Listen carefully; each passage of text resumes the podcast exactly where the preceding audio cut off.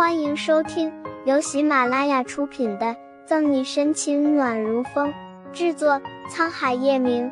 欢迎订阅收听。第八百三十七章，无法回避，他们之间始终有一个儿子。陈玉，你可算是来了。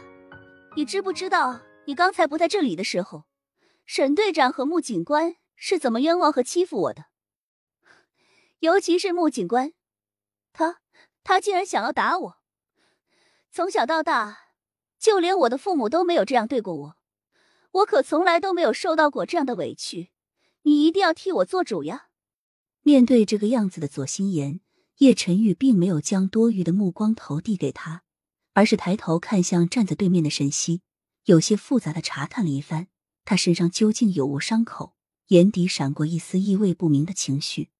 察觉到叶晨玉的异常目光，心惊叶晨玉的变化，害怕他和沈西说什么，左心言变了变脸色，连忙催促：“陈陈玉，玄姨不是还在酒店等我们吗？我们快些去吧。”好不容易筹划到今天这一步，左心言不想因为一时之气功亏一篑。走吧。收回目光，叶晨玉就这样任由左心言挽着朝电梯走去。留下脸色苍白的沈西和愤愤不平的穆饶，叶晨玉竟然答应。左心言愣了几秒，才反应过来，心下窃喜，连忙吩咐秘书：“既然沈队长和穆警官要查，你们尽管配合就是。”说完，二人就进了电梯。这这简直就是狗男女！穆饶险些气晕，若不是良好的素质，他真想挠花左心言的脸。办案子吧。沈西抿紧了唇，声音透着沙哑。电梯里，叶晨玉厌恶的甩开左心言，后退一步，保持距离。从今往后，不准找沈西的麻烦。看着落空的手，左心言的眼底闪过一丝不甘的目光，拉住叶晨玉的衣袖：“陈玉，你可不要被那个女人给欺骗了。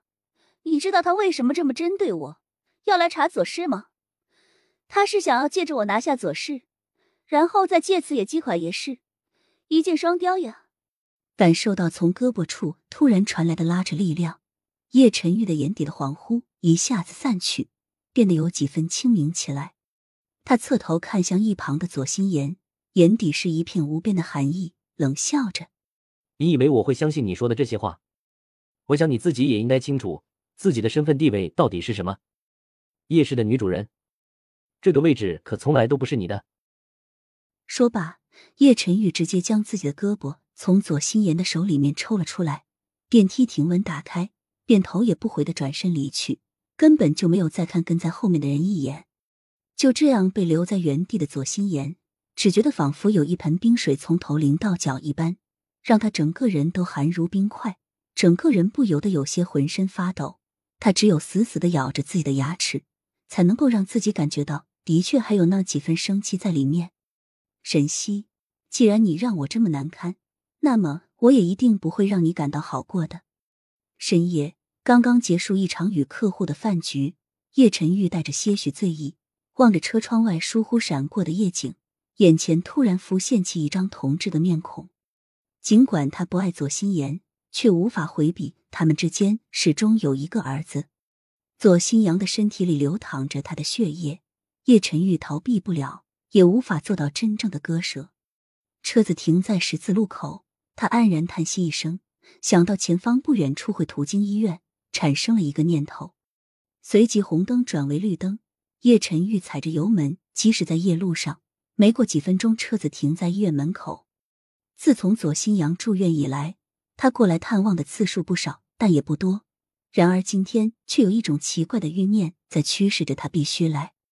走在去然无声的走廊，叶晨玉望着身边的一间间病房，他缓缓停下脚步。这时，一个护士刚好经过，望见迎面走来身材高大的叶晨玉，芳心触动的同时，不禁有些疑惑：“先生，请问你来探望病人吗？现在已经过了探望的时间。”本集结束了，不要走开，精彩马上回来。